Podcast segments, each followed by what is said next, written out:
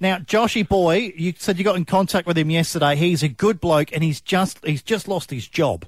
He's just lost his Yeah, job. yeah, yeah. Do you reckon you could teach him to cut hair? Mate, I'd love to teach him to cut hair. Um, I'd love him to come into my shop and work at my shop. Um, Joe, Josh is one of the one of the nicest, caring, uh, genuine guys you'll ever ever meet. He's just such a such a beautiful soul, and I am I am proud to call him my friend.